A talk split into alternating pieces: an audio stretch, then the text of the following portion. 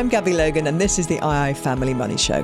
In each episode, I speak to a familiar face about the role money has played in their family life and professional success. This time, I'm joined by Lord Sebastian Coe, the double Olympic champion who went on to be an MP, chair of the organising committee for the 2012 Olympic and Paralympic Games, and now the president of World Athletics. In our interview, he tells me about the money issues he faced early on in his career when athletics was transitioning from an amateur sport to a professional one, why he was determined to become a politician from a very early age, and why he loves to roll up his sleeves and get fully involved, whatever the project he's working on. Lord Sebastian Coe, it is lovely to see you and to be able to chat to you. Can I call you Seb for the rest of the interview, or is that too informal? No, no, you absolutely can. Please. Good. Um, let's go back, as this is the II Family Money Show, to when you were yep. a young boy, a young lad growing up. How aware were you of your family's financial position? That would have been before decimalisation, then, I guess. That's a good question. I don't know. I'm not sure that you ever, I really ever thought about it. I mean, I had a half sister, two sisters, and a brother, and we never felt we were going short of anything. But, you know, with effectively four or five children, there wasn't a lot. You know, it was it was spread a little thin. Our holidays were pretty much domestic affairs. Actually, you'd be pleased to know they were normally North Wales because I was brought up in the north of England, so that was probably the, the, the quickest way, sort of Harlech and Barmouth and places like that. Um, I never got on an aeroplane until I was 18, and that was because I went to the European um, Junior Athletics Championship. So no, it was it was a sort of fairly standard Sheffield upbringing, really. And you didn't have chats about financial matters or pensions or who was how a mortgage worked, all those kind of, you know, kind of I guess uh, financial literacy. You know, did that come no, up in conversation? I, actually, it, it's one of the things that I've always thought. If you think about it, are, are, are probably the, the, the, are the sorts of staple things that should be in some way included in uh, in a, in in mm. the normal warp and weft of a classroom you know, we all rather assume that there'd be a roof over your head and probably didn't realize that it was a big chunk of of wages and salaries every week or every month that went out to make sure that happened. And, you know, if you were lucky, you might be in a family where there was a company car, but the upkeep of cars was was pretty expensive as well. So no, it was I don't, you know, I think you probably is that blissful ignorance that mm. kids have where they just assume it, it's fine that, you know, it all goes on until sadly, sometimes it doesn't. And there, there is, that's a huge wrench. I saw that in families where, you know, at, at school where suddenly, you know, and it, you know, a father would die and you'd suddenly see a massive shift in, uh, in just the, the general not only in demeanour but the welfare of the family. Did your mum and dad have quite traditional roles then in terms of who was the breadwinner? No, not really. Well, my dad was uh, an engineer um, and was born in East London. Moved slowly north because that's where engineers tended to go via the US. My mother was an actress and she's of Indian heritage, so my grandfather was Indian. My grandmother and my grandfather met because my grandmother was a was a dancer. She met my grandfather, who was a lawyer, an Indian lawyer visiting London. Uh, and then, quite interestingly, in the 20s, she went off to India, had uh, two daughters, m- my mother being one of them. And so my mother was born in, the, in a hotel in Delhi and then came back uh, to the UK really around the start of the war. Their marriage uh, collapsed and then she was evacuated to Northampton. And she went to RADA. So she was, my dad was a sort of earthy East London engineer, and my mother was from really slightly the other side of the uh, the tracks, really, and was sort of more Hammersmith and Kensington. and and so did she work when you were a child? It's a mystery that we that it, it is still remains a huge mystery in our family as to actually how they ever met. Um, and it's, uh, the, the, the, first date didn't go particularly well. Was my dad was a manic motorcycle enthusiast and thought it was a really good uh, icebreaker to stick her on the back of an Ariel Square 4 and take her down the Portsmouth Road at about 105 miles an hour. Apparently, she didn't speak to him for three months after that. something clicked though. Something worked, and so something, you, something. When you were growing up, and obviously showing great talent uh, as a, as a young athlete, um, you obviously you went to university as well. But how much yeah. in your mind was the possibility that being an athlete could become a, a full time profession or job? Because it was an amateur sport, wasn't it? So was it ever in your mind? Uh, Gabby, it didn't. It didn't cross my mind. You know, I joined a club in Sheffield at the age of 11, the Hallamshire Harriers. Um, you know, everybody that worked in the club. I mean, it's a Sheffield was a mining and steel city, and even some of the athletes that you sort of looked up to and that made it into the British team. And there was a very well-known local runner, a guy called Trevor Wright, who was, you know, got European and Commonwealth medals uh, at the marathon, but was was still a, a fitter uh, working in one of the local factories. So nobody ever thought about it. Even in, uh, you know, I slithered my way to a, a degree. Uh, and while I was doing that, I uh, got accepted onto the trading floor at a bank in, you know, for foreign exchange. It's the sort of thing that, you know, you, you applied for. I didn't remotely think about athletics, and that was 1979. In fact, just before, just after I got the uh, got accepted, I broke the world records.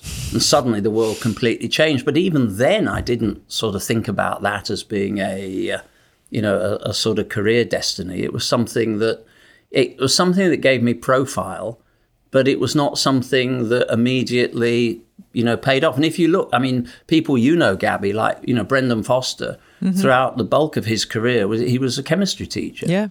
You know, Alan yeah. Pascoe was out there you know, building a business. There were plenty of examples of athletes who were combining. I, I can't think of anybody I was in the British team with in the late 70s that wasn't combining their career with a pretty um, tough outside job. And was that an even playing field globally? Because you was that the three world records in 41 days at, at that point? Yeah. So, in terms of the rest of the world, was everybody in the same situation? Other countries? I mean, obviously, you'd have the state-sponsored athletes in the east, wouldn't you? It's a it's a really perceptive question, and you know, I'll I'll try and sort of synthesize it because you've really tapped into some interesting history for our sport.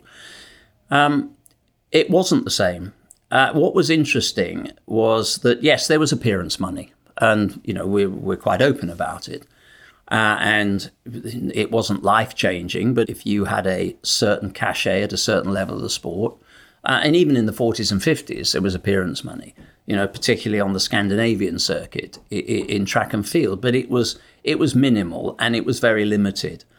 Uh, and what was interesting is that if you look back at the way cricket and football, and to a certain extent uh, more of late rugby, dealt with that transition between sort of the amateur, you know, through to the professional.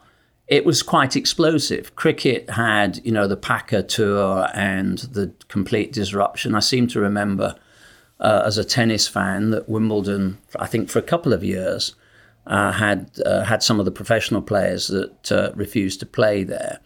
Uh, rugby, you know better than I do, is still going through some of those those growing pains. Mm-hmm.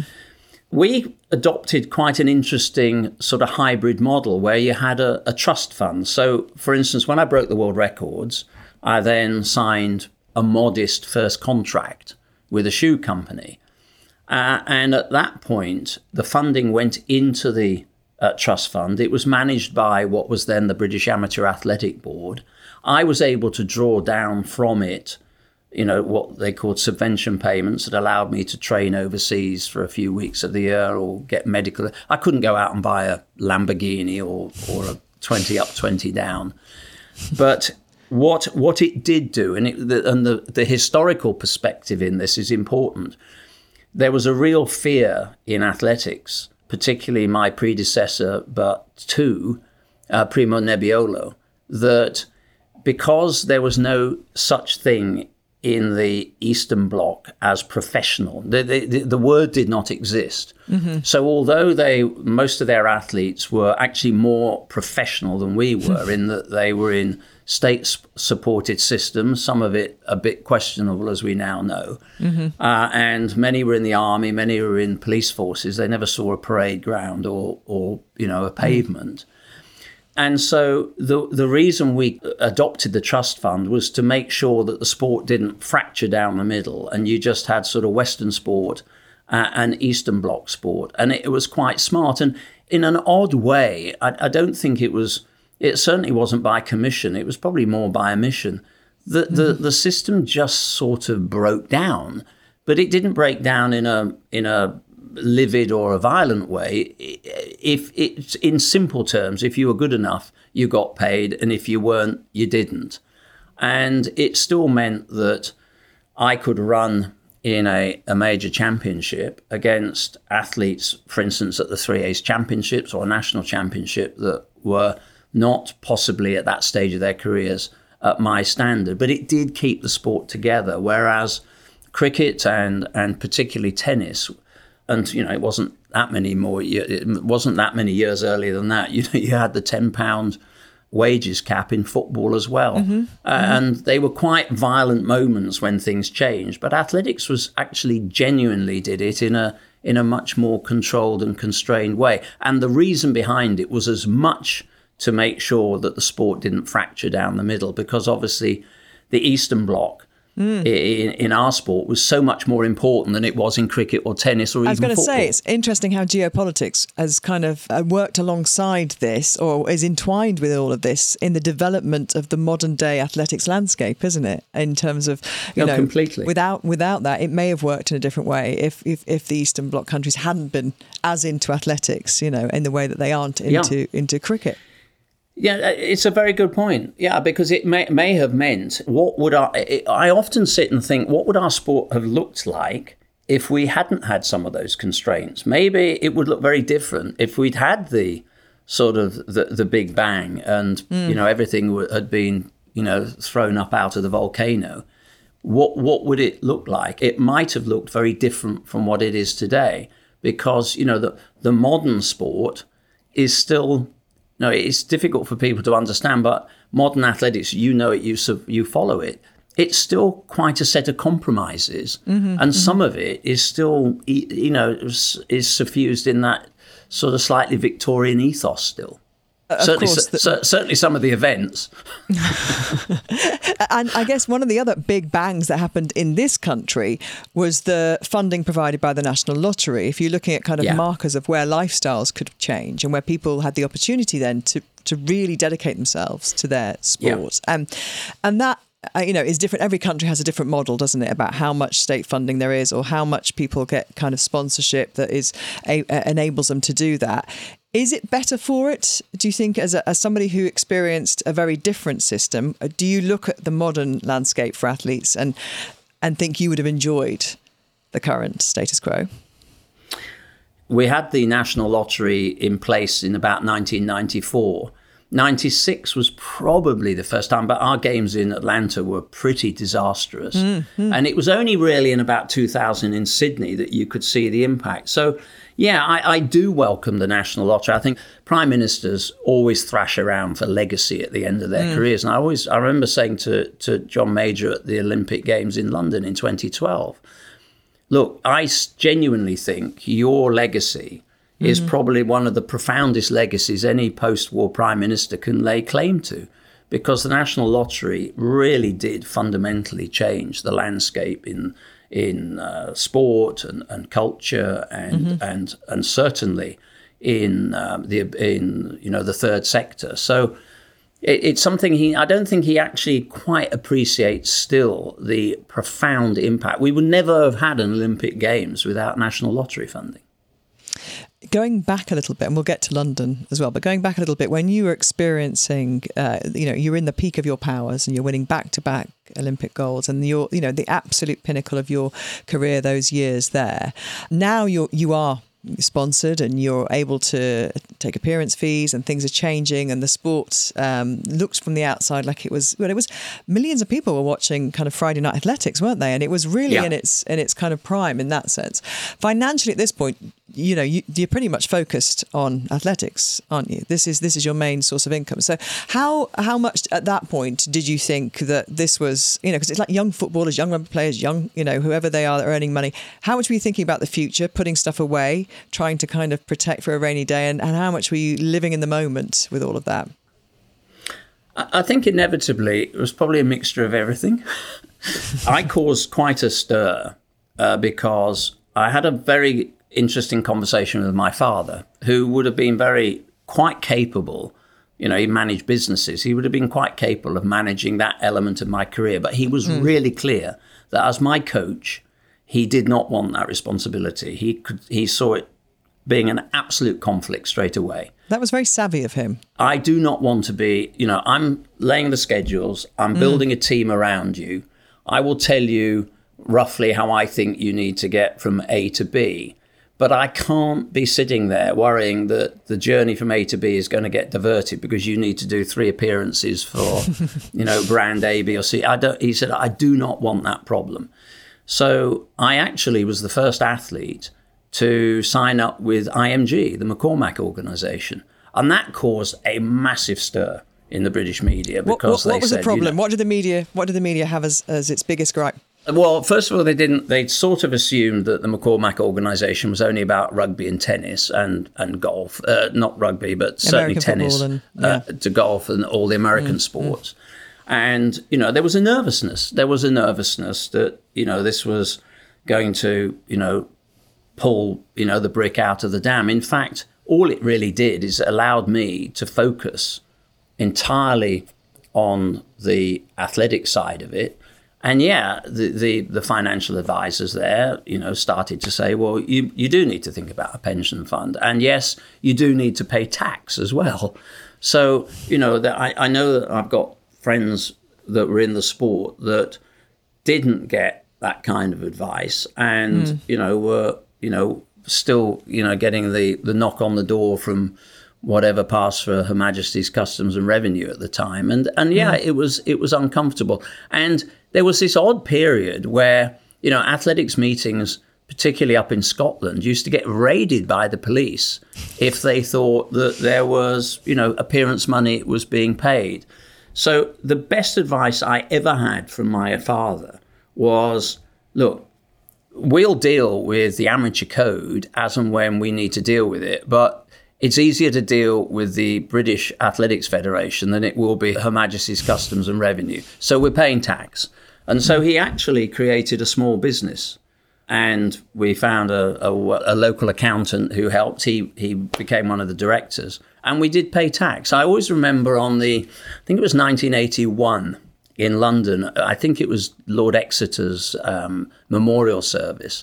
And I got invited by uh, in London, I got invited by Ant- Antonio Samaranch, the IOC president, who was grappling with the issues of what was how were athletes going to start moving into the new era. And my predecessor, again but one, um, Primo Nebbiolo, was also in the room. And I was only in my 20s. And I just joined the Athletes Commission. And I remember Samaranch at this private lunch throwing to me in front of the Federation president saying, What do you think you know, what do you think the athletes think? And I said, well, in fairness, President, I think the athletes would prefer not to be in this twilight zone.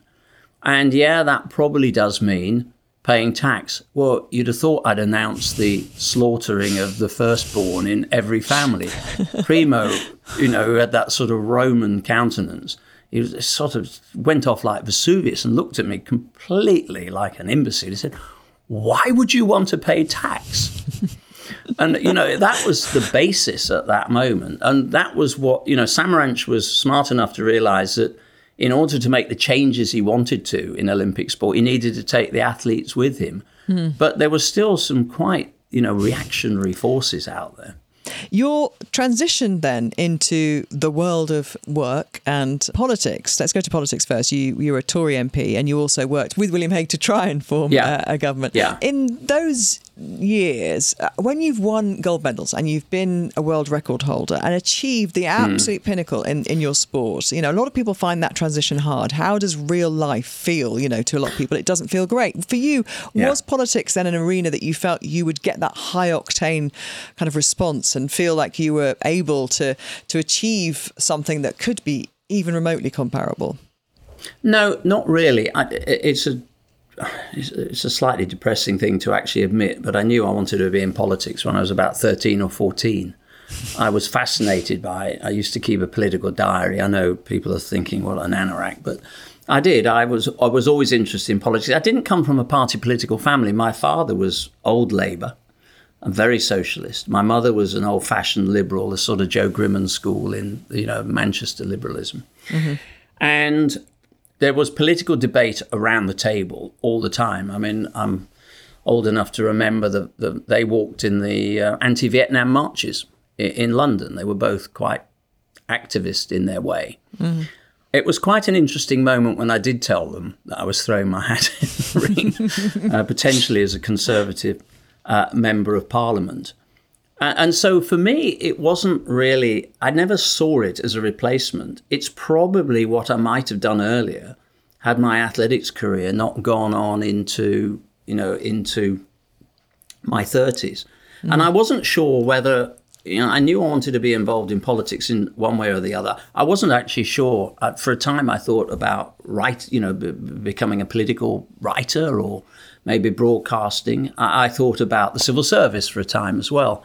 So it was really when I it, I was de- deputy chair of the UK Sports Council, and I found that a fascinating process because you know you just I, understanding the way government worked, uh, admittedly in a sort of narrower sphere of sport, and knowing the buttons to press and the buttons to leave well alone, and and I suddenly thought, well, actually, I, I really quite enjoy this. I'd like to do this at a constituency level. And then I ended up in, in Cornwall, which was a, a fascinating part of the world to be in.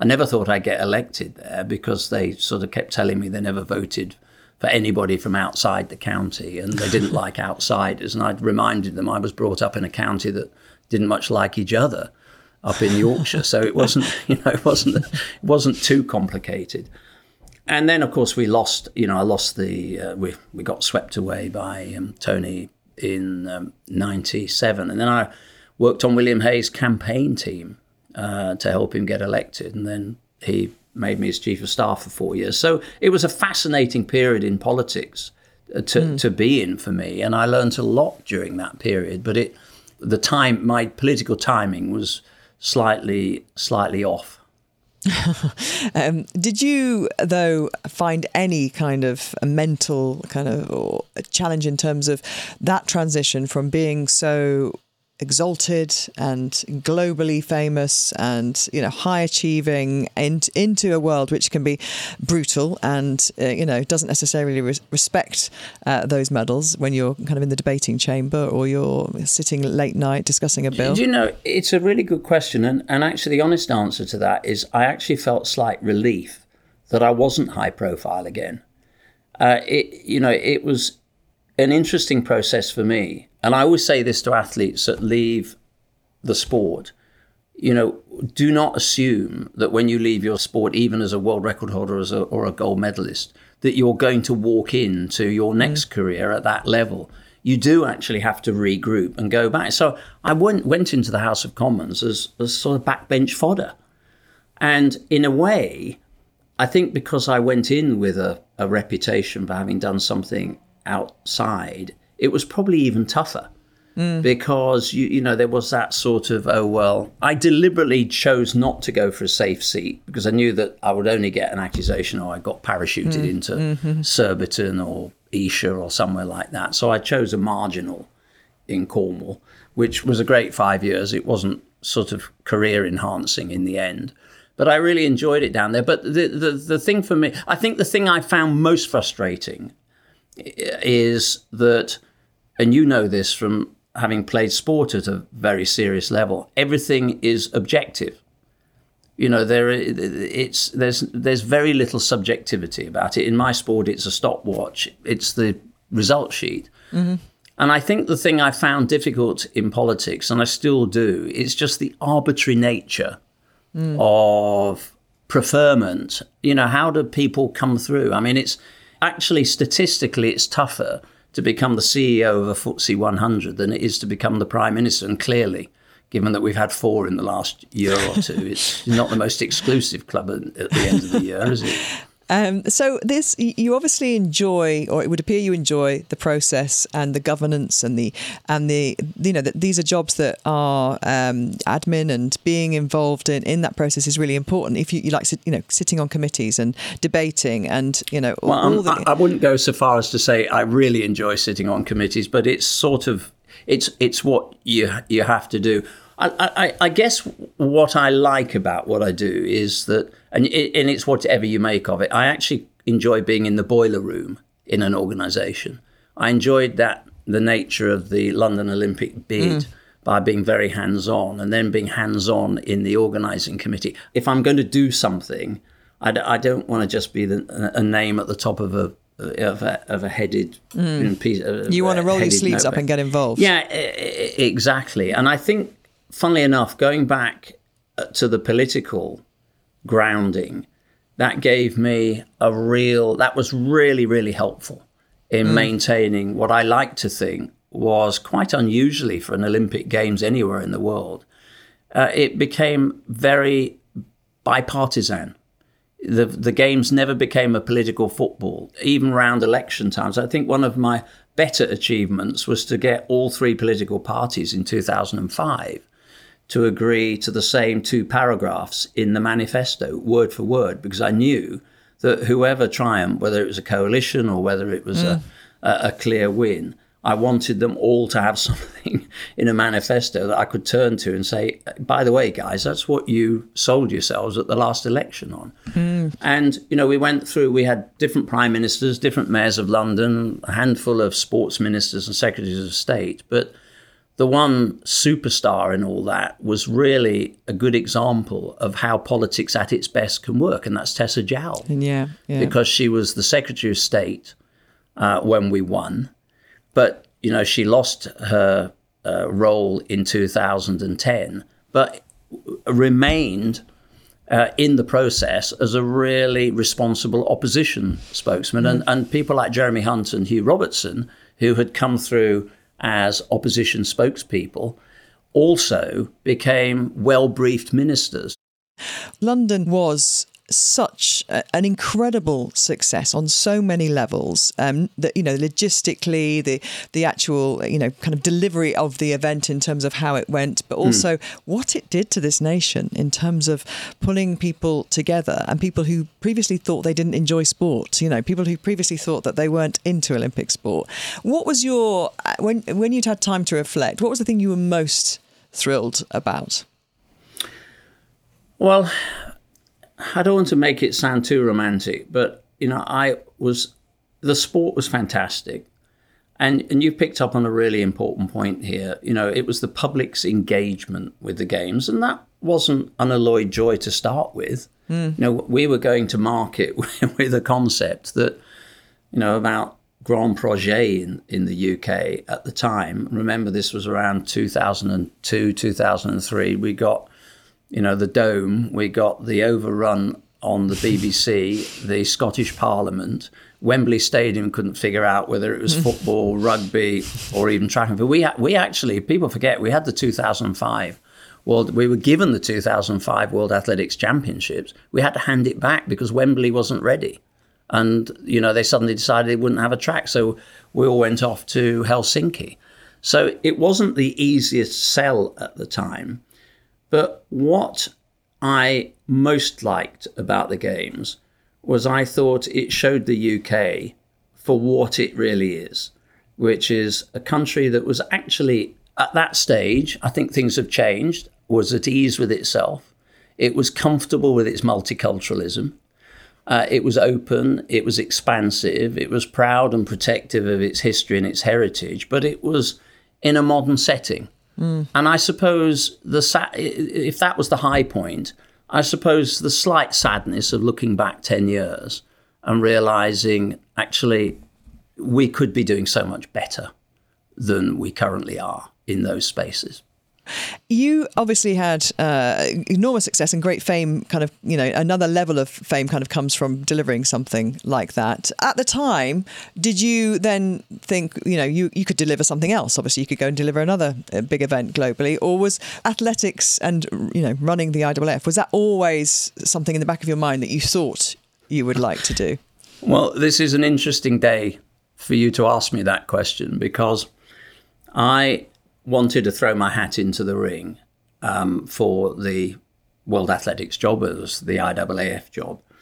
And my predecessor, we thought, was going to step down in 2011. He chose not to and stepped down in, in, in 2015. And I was in the sort of latter stages of making my, my mind up uh, about that and thinking, well, that's probably going to be another decade or so of my life if I'm successful there was no guarantee. I was, you know, competing against Sergei Bubka, who is very well known in the sport. Um, and in the middle of all that, out of left field, I effectively got offered the chairmanship of the BBC. And yes, you might you might uh, open your eyes slightly wider at that moment. and I did think quite seriously about it because I am a passionate believer in the BBC. I'm a passionate believer in public broadcasting. Uh, and it wasn't at that stage without its challenges. And I thought this would be, you know, from a political background, this would be a really interesting, mm. you know, period. It was the chairmanship of the trust. Um, I sat down with William Hague, who literally said to me, word for word, if you take that job, I will lie down in the middle of the road to stop you doing that outside Broadcasting House. And he said, That is the most ridiculous thing I've ever heard you say. And I sort of said, No, that, well, it's an interesting. He said, It's an absolute poison chalice. He said, Don't go anywhere near it. I should just say, because people will listen to this anytime, that we're having this conversation about two hours, three hours after the Director General, uh, Tim Davie, has released a statement uh, after the weekend of Gary Lineker missing match of the day. And uh, yeah, and all the politics that that threw into the air over the last three days. So that's that's the irony of that. Uh, and the questioning about the chairmanship of the BBC yeah. in, in, the same of course, breath. Which, so, is, which is also yeah. yeah been uh, front and centre. So I can safely put on record that you had no idea I was going to actually no. answer that question in that way, and so I I then said, and he looked at me and said, "Look, athletics needs you more than the BBC." You know, in the nicest possible way, the BBC will find somebody, but I'm not sure athletics can. And this is what you've, for as long as I've known you, this is what you wanted to do. So, so, so was do, was William somebody that you would regularly yes. bounce off ideas? And I and I still do. Mm. I still do, and particularly where you know now you know given his his um, understanding of foreign policy, you know some mm. of our issues around you know that we have to mm-hmm. confront mm-hmm. as a sport mm-hmm. in the global setting is mm-hmm. is it's you know you couldn't have a better you couldn't have better intelligence and, and tutorials. So yeah, we we speak a lot. And so what I laughed with him is I said, so okay, well I'll go to the IAAF for the quiet life because I've been there two weeks and we had a police raid on the building. So the next two years were, you know, were pretty horrible. Uh, speaking of money, Seb, um, yeah. how um, across all these incredible jobs, and we could talk and talk and talk and keep going about all the, the interesting things you've done, how much have you uh, put things away, had pensions, looked after, you know, kind of uh, yourself for a rainy day should that come? Has that always back to your dad's very, very savvy advice about taking an agent? It seems that you were. Yeah, to a certain extent, but I, I don't. I, am not sort of squirreling stuff away all the time on the basis that you know I'm, you know, going to be comfortable in my old age. I do actually think it's quite important to live for the day. I was reading a really interesting um, um, book of essays by Alistair Cooke. Probably, uh, personally, I think the, one of the greatest essayists of the 20th century. And the forward to this, it was reporting America. It was his letters, his um, letters from America from 1946 to 2004, literally uh, last letter he wrote just before he died. And his daughter wrote a lovely piece, a forward to it. And she actually said that I think my father found it harder to have money than not to have money. And I think a lot of people are in, you know, sometimes get torn between that. You know, I, I know an awful lot of people who have got an awful lot of money who don't obviously appear to be that happy. Uh, and there are people who I know are, you know, struggling to make ends meet who sort of have a, a, in a way, a slightly more balanced life. You know, obviously, it's nice to be somewhere in the middle of all that. Thanks for listening to the II Family Money Show. If you've got time, please give us a follow in your podcast app and leave us a review or rating. You can find loads of ideas on how to plan for you and your family's financial future at ii.co.uk. See you next time.